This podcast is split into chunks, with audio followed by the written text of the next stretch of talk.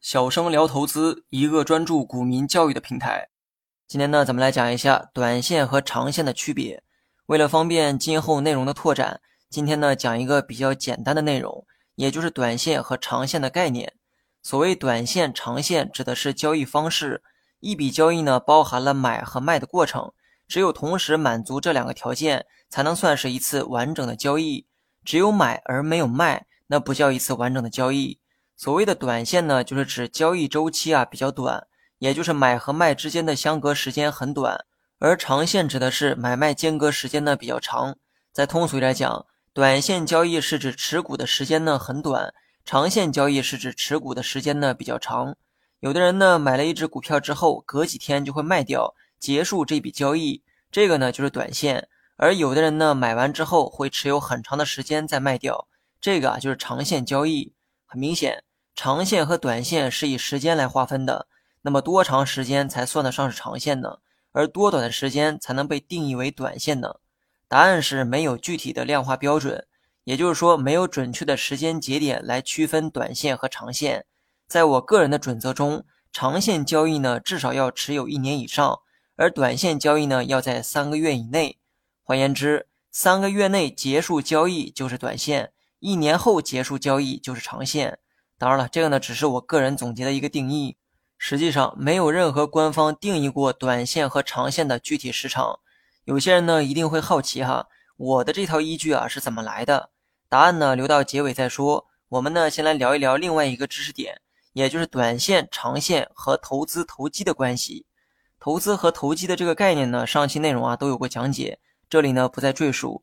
但你有没有想过？投资和投机分别对应着哪两种交易周期呢？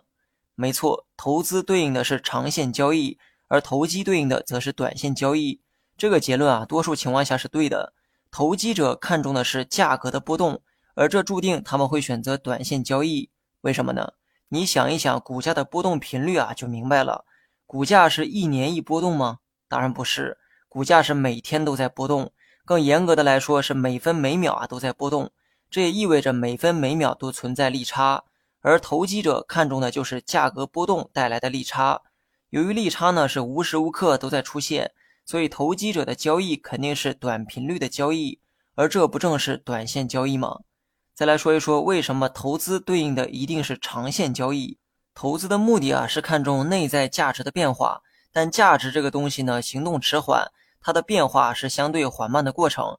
所以说，如果你选择的是投资，你只能去做长线交易。咱们举个例子，买股票就是买公司，公司呢是个有价值的东西，公司经营的越来越好，规模越来越大，赚钱越来越多，就是价值不断变大的过程。但这个过程啊，是一蹴而就的吗？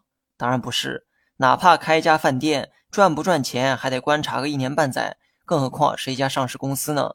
短短几天的时间里，股票的价格啊可以忽上忽下，但公司内在的价值呢不会有任何变化，因为在这么短的时间里，公司的经营成果不会有显著的变化，这也意味着价值不会有明显的变化。你若想清晰的看到公司价值上的改变，时间上你就得多等等，这个呢就迫使你只能做长线交易。那么综上所述，投机呢必然对应着短线交易，而投资呢也只能去做长线交易。最后呢，我再来回答一下刚才那个问题哈，我为什么将三个月内的交易称为是短线，而一年以上的交易称为长线呢？答案很简单，那就是根据财报披露时间下的一个结论。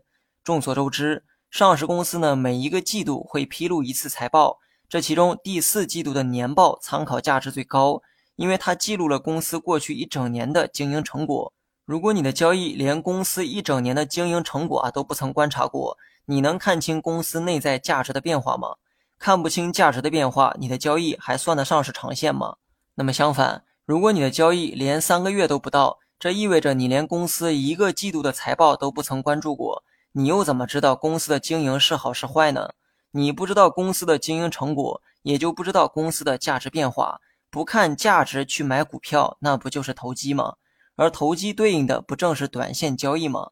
其实很多东西呢，仔细思考之后啊，就会有答案。我想教给你们的不仅是答案本身，而是解答过程中的思路演变。如果你认可我的教学方式，记得在屏幕右下角点个赞，感谢大家。